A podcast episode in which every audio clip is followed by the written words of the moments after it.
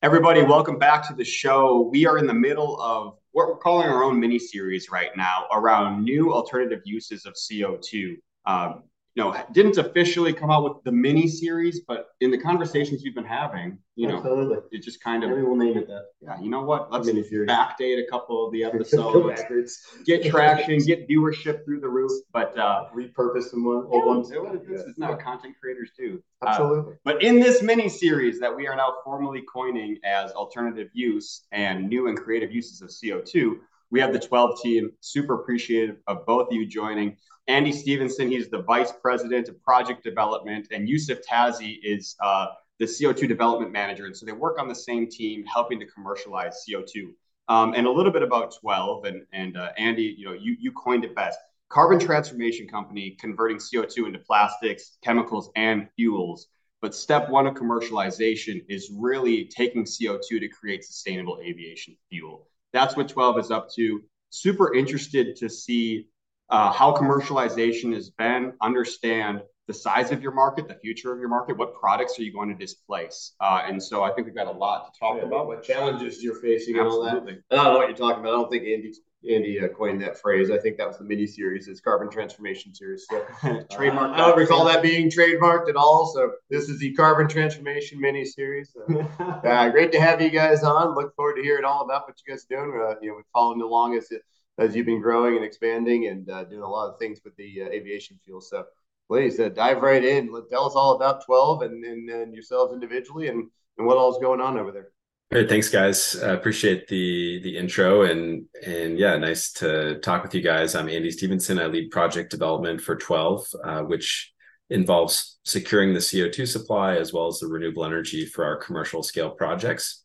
Uh, that kind of gives some indication to where we are in our our development cycle. So we are moving out of the R&D stage to um, actually working on building our first large scale commercial projects, which is which is really exciting and really what I joined Twelve to help uh, help lead about a year and a half ago. Um, you know, as, as, you mentioned, Twelve is is carbon transformation. That's that's kind of our uh, our technology. Um, what's unique about it, I would say, compared to some other uh, technologies, is it's a low temperature electrolysis process. Um, you know, there's a lot of other companies, a lot of other processes to convert CO2 and hydrogen uh, in, in some cases into different kinds of hydrocarbons. They're often, you know, thermo, thermal processes or thermochemical processes, but uh, we've actually developed an electrolyzer uh, that can convert CO2 into different um, kind of carbon or hydrocarbon products using electricity as the, the, the sole source of the kind of input energy driving the, the chemical reactions.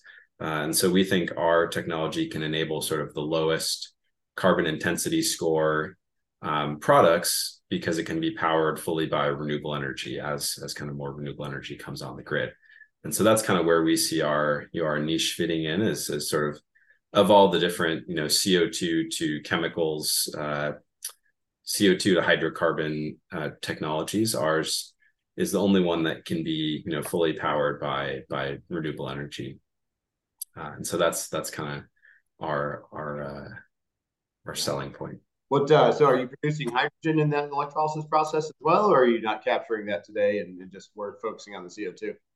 So right now, our electrolyzer uh, is just converting CO2 into different products, um, but the electrolyzer it looks very similar in terms of architecture to a water electrolyzer for producing hydrogen.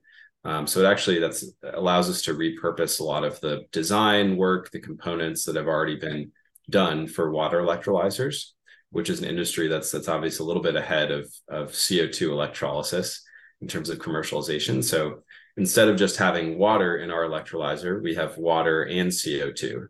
Uh, and then instead of having you know just the kind of water electrolysis catalyst, um, we also have a catalyst that drives sort of different reactions between the CO2 and the essentially the you know hydrogen that's being produced inside the reactor.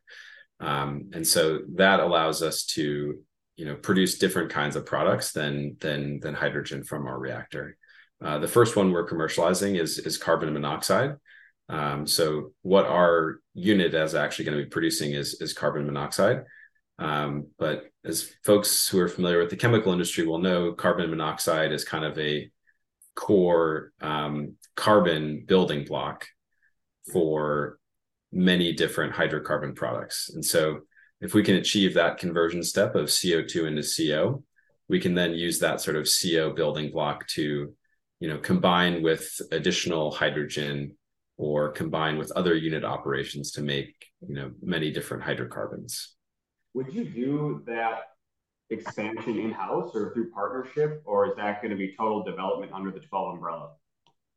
Uh, right now, we're doing the sort of you know full development ourselves and so you know developing projects that include our electrolyzers as well as any additional sort of unit operations that are needed uh, so we talked a little bit about the sustainable aviation fuel those projects will require our you know co2 to co um, a separate you know bank of of just water electrolyzers standard kind of commercial water electrolyzers and then a downstream gas to liquids process um, which is another technology that's available to sort of license or or purchase. And so hmm. um, the fuel projects will include you know each of those unit operations. And right now we are we are developing projects that include all three and sort of piecing it all together ourselves.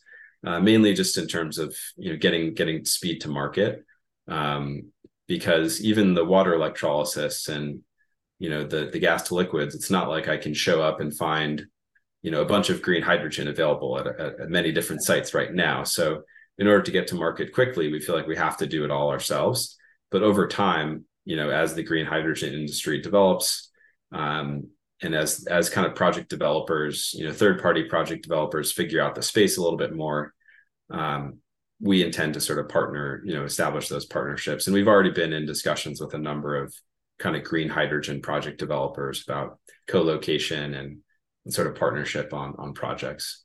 Oh, that's interesting. So uh, maybe let's take a step back real quick, just so everybody has a full understanding. Uh, describe sustainable aviation fuel. What what is it? What what's it competing against? Uh, how does it compete? And then you know, why? What's driving the market in that direction? Yeah, so sustainable aviation fuel is is kind of a generic term that's I think typically described or used to describe uh, a, a liquid hydrocarbon fuel that's essentially a drop-in replacement for uh, conventional jet fuel. And so there's obviously folks who are having more kind of innovative ways to replace you know conventional hydrocarbon fuel in planes you know people are making hydrogen planes or electric planes but i think sustainable aviation fuel is typically like a a less carbon intensive but still kind of similar you know chemically uh, hydrocarbon fuel um, and so that's that's really the, the benefit of sustainable aviation fuel is it can be deployed within existing infrastructure. Um, there are sometimes blending limits depending on the, the type of fuel, but um, we don't need uh, different planes. We don't need different pipelines. We don't need different terminals. You know, we can right. use all of that, um, and and and so that's that's kind of the big the big benefit. Um, and and it's also you know I think one of the one of the best ways uh, to deploy liquid fuels, liquid hydrocarbon fuels, is in aviation. You know, it, it's sort of a sector that really requires a, a super high energy density uh, fuel uh, that, unlike sort of road transportation or other sectors, can't be addressed as easily with batteries or hydrogen. And so we've kind of got that, you know, that uh, infrastructure advantage as well as sort of the you know the drop in uh, nature of it really kind of makes it competitive and i think you know like a lot of other sectors there's there's different incentives for airlines to adopt sustainable aviation fuel um, you know some jurisdictions like europe are, are, taking more of the stick approach where they're sort of mandating certain amounts uh, that the airlines uplift and so the airline it's kind of creating the demand just from from that sort of mandate and then the U.S. kind of taking more of the the carrot approach by offering you know tax credits and other incentives for for the you know for the airlines or the producers to adopt it. Um, and, and so that's kind of how the how the market is developing. And then we're also seeing a big push from from the customer side. You know, big corporate customers. Uh, you know, like ESG the goals accomplished and Yeah, yeah. And so, you know, for example, we have this partnership with Microsoft and Alaska Airlines, and it's kind of covering, you know, some of the business travel that Microsoft employees do on Alaska Airlines. And sort of that's that's sort of how they're how they're fitting into it. There, there's airports in Europe, or maybe just air regions or regions in Europe or countries that demand or dictate a, a certain percentage of all flights incoming use a certain percentage of, of uh, SAF, right? Is that an accurate statement? It's I don't know if it gets down to the specific airport level. It's more like uh, you know more put on the the the operators. So an airline has to have like a certain percentage of its fuel. I think across across the entire EU, there may be some kind of sub mandates for different countries. Um, so yeah, they could they could probably pick and choose a little bit like which airports right you know they're they're choosing but it's it's kind of an overall region wide uh, mandate so just to put it in perspective because i've always heard that you know it the the the one of the biggest opportunities uh, and obviously you get your plastics and some of the other things that long term as well but is is aviation fuel so to put it in perspective i think in the us today commercially non-enhanced or uh, uh, eor oil recovery we use about 10 million tons of co2 a year if everybody converted to sustainable aviation fuel, fuel with the CO2 basis like you have, how many tons per year are you looking at? That's that's quite a bit, and, and maybe even beyond where we where we uh, you know we aspire to get to. Because I think with sustainable aviation fuel, you know, there there are different technologies. There's sort of ours CO2 to fuels. There's other sort of biomass based fuels, um, and so we definitely see it as being kind of a mix of of those different types.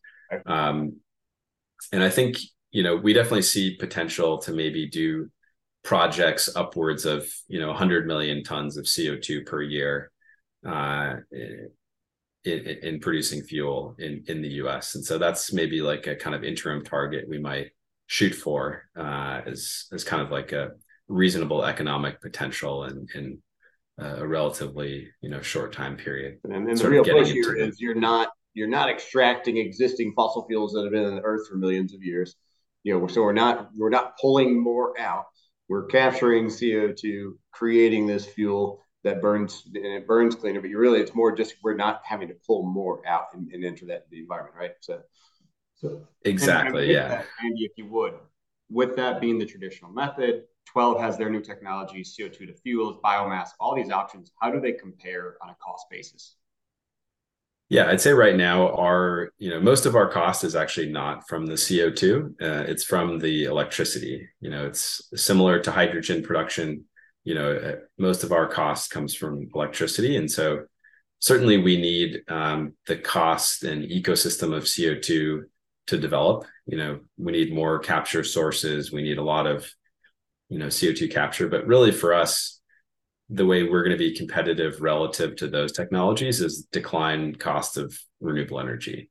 Um, and that's come a long way in the last decade, but it still needs another kind of, I'd say, step change compared to where it is now for us to be a really exciting technology. And you know, most people are projecting that's gonna that's gonna happen. You know, that's sort of the you know the future outlook is we'll have more and more wind farms, more solar projects um, coming online, and and that'll be the sort of cost curve we really ride down to get to be cost competitive.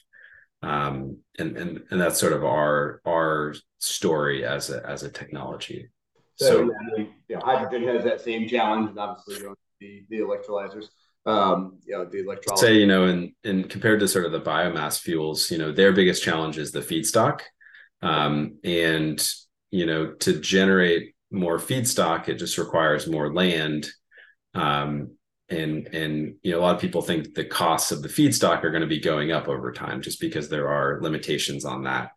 Um, and for us, you know, we're using electricity as our main feedstock, and the cost of that is sort of projected to go down. And so, you know, we're sort of moving in opposite directions in terms of the you know the technology roadmap.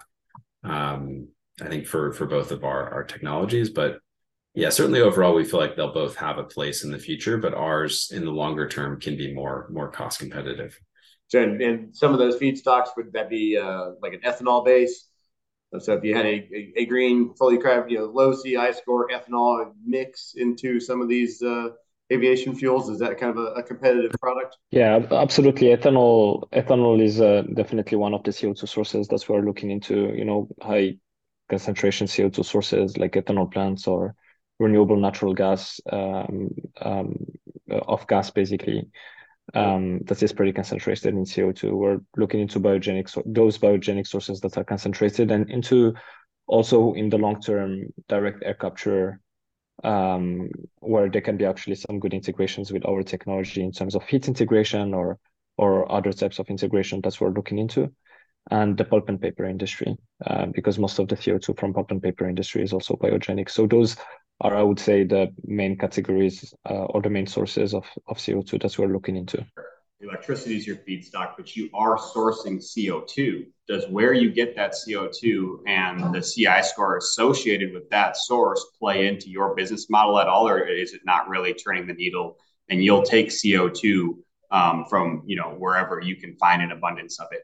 And and part two that, what does the CI score do for you all? what is the incentive there?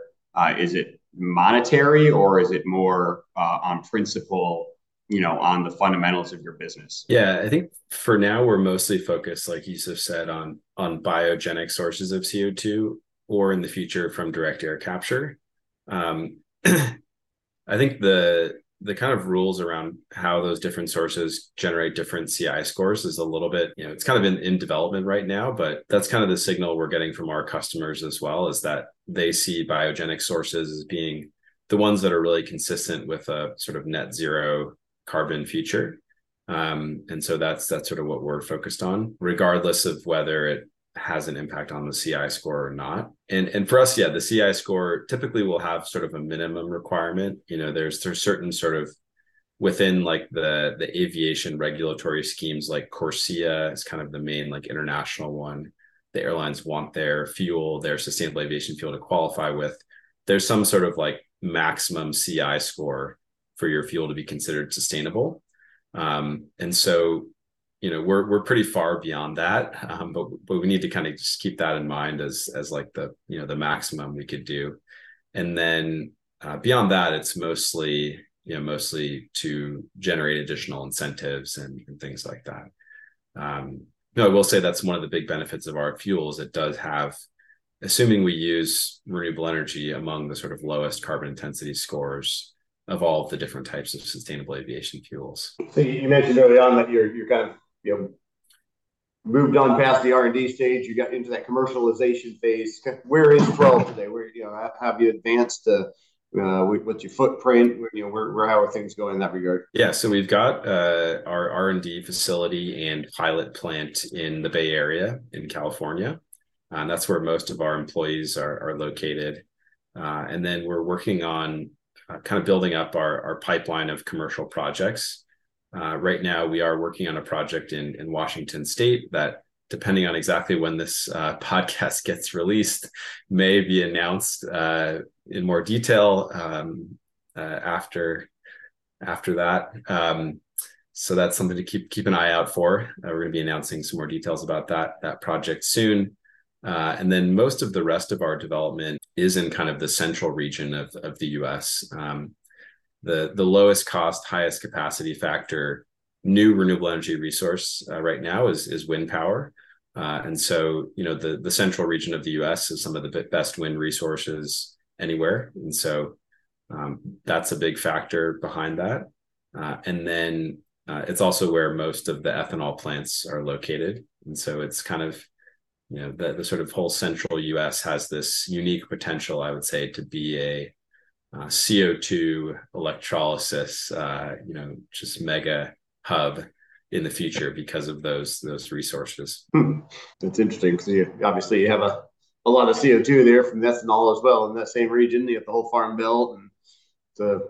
Well, yeah, I wonder is that just from the land capacity of that? That's why there's so much. I mean, I guess it is kind of a uh, you know wind torn area and through a, wind tunnel there. So you got high winds uh, and uh, a lot of CO2. That makes sense. Yeah. No, no, that's great.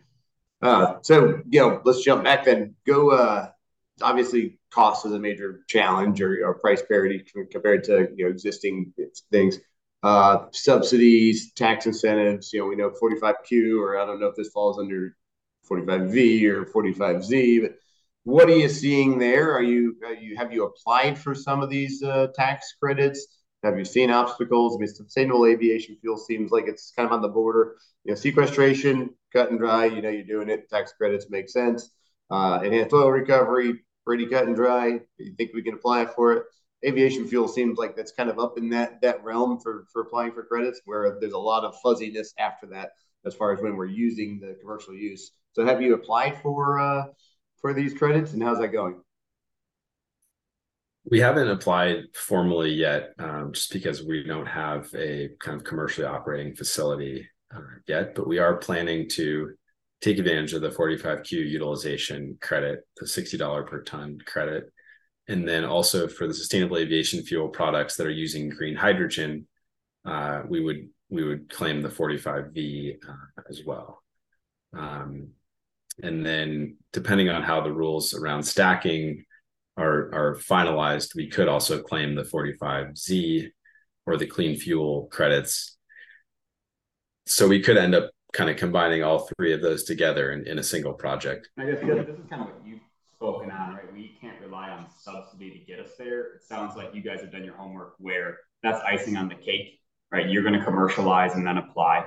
Um, but you know, is that core to your business model, or is that something that you know you can take advantage of for the next 12 years? And because we talk about it, yeah. sequestration is not the only answer. We need viable solutions, alternative uses for CO2. Right back to the mini series. Um, so curious how you guys view view those credits, you know, core to your business model. Yes, right now they are core to our business model. Like we wouldn't be able to, you know, build these first few projects and and actually, you know, get an, an airline or a corporate customer to pay enough to cover the costs without those subsidies. And so they're they're essential for us getting up and running and starting to get down that cost curve um, I'd say you know you, you mentioned a sort of 12 year timeline or you know 10 to 12 year timeline when they might when they might run out. You know I think that's a, a time frame where we could get closer to cost parity without subsidies.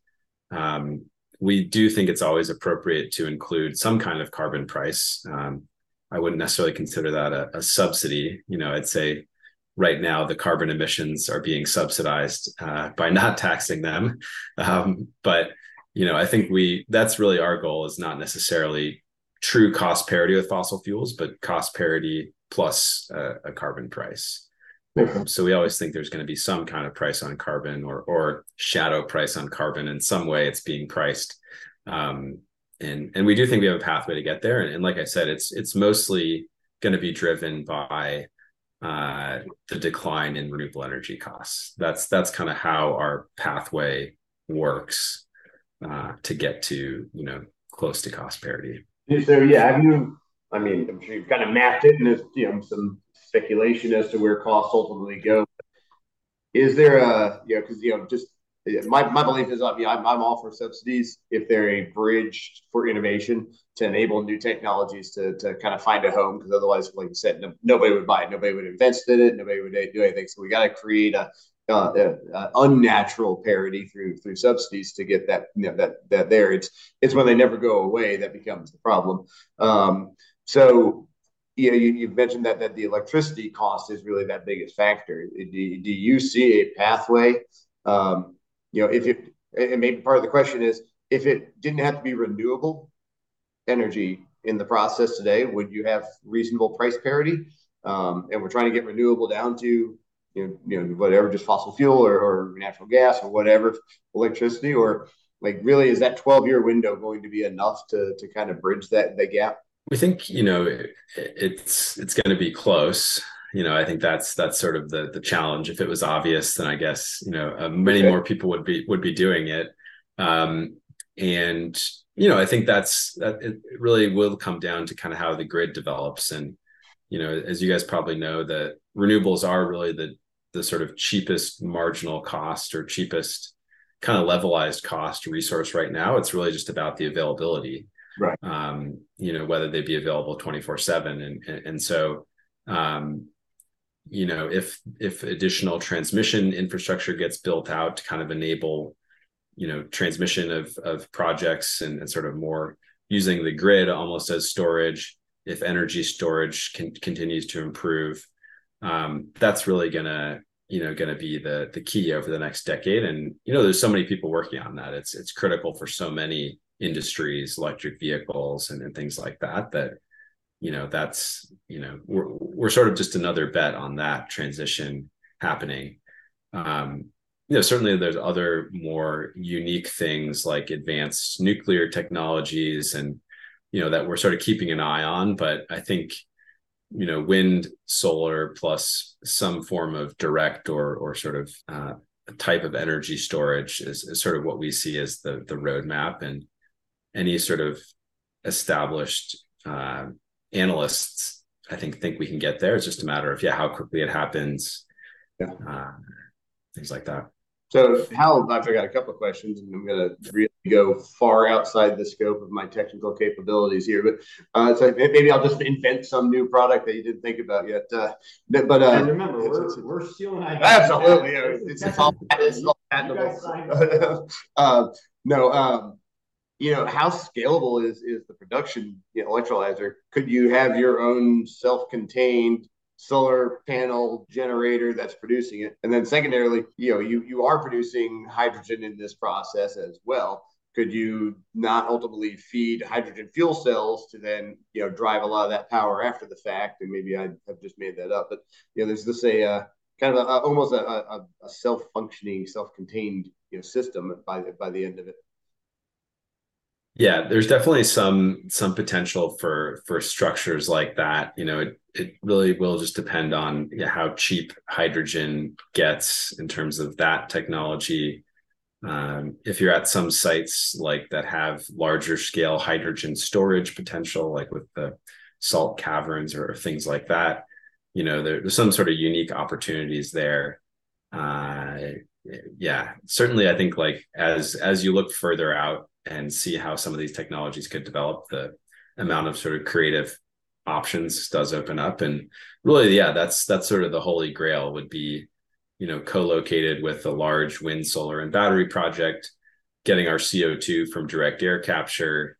Um, and so not necessarily relying on a point source of CO2 and then having the whole thing be, you know, be kind of a self-contained unit. Uh, it's definitely kind of on the on the long-term roadmap um, but not not a requirement for our first you know first few deployments. So just to you know bring Yusuf into this uh, this conversation a little bit more. I mean, uh, yeah, you're you're you're pretty new to to Twelve, of course, but you know you you have a long background in in the industrial gas side. What what, kind of drove you to Twelve, and what are you seeing? Uh, uh, is a different market, different industry, and, and more on the utilization of that CO2 side, and not just the uh, uh, you know capture distribution side of it. Well um, definitely i think that that Twelve is um, is a company where there is a real will to change things and uh, and uh, to have an added value on on um, and and um, and have a mitigation of climate change. And one of the best way actually to to do that is um, to reduce emissions. And one of the big ways to reduce emissions is basically um, stop creating new CO2, and that's why utilization is is uh, is uh, is is is a good way um, for us to uh, um, basically to to to to mitigate that climate change that we are trying to do in the company, etc. So overall, I would say that's what drove me to Twelve is a team of passionate people, um, you know, a real will to change things and and an innovative technology that is really differentiating in the markets and and that's trying to um, to create a, a, you know a new cleaner way of transportation overall. Yeah, that's great. That's great. So you got your new hub coming on. What's next? What's the what's the future? What are we going to see from from twelve in the next couple of years? You mentioned kind of plastics and and uh, you know other products as well. Um, where, where do you go from here? Yeah, I think definitely the big focus in the next you know year is going to be getting that uh, first sustainable aviation fuel project uh, up and running and kind of show that this technology actually works and can produce at a industrially relevant scale. Um, and then you know we've got a, a, list of kind of other other products that we're working on. I think I think you know one of the really interesting things is you you can actually make different types of hydrocarbons within the electrolyzer itself. You know, one one option is to make CO out of our electrolyzer and then you know react that with other things to make chemicals, but we can also use different catalysts to make you know other sort of hydrocarbons within our electrolyzer.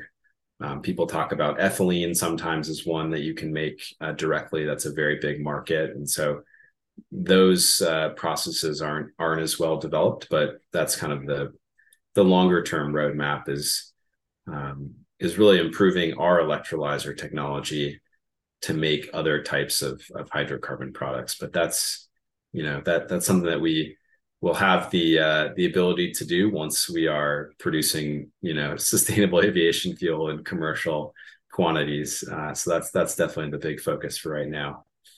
And I guess to wrap, right, and bring back to the core of our podcast, right, the supply side of CO2. What does this mean? It means you guys are going to need more CO2. You're looking for new sources of CO2. Um, and, you know, we're just looking at the landscape and how it's changing and bringing awareness to those that want to hear us talk and ramble uh, that there are new technologies coming online that CO2 it's totally changing. I mean, the the supply is going to be constrained, but we are going to bring more supply online.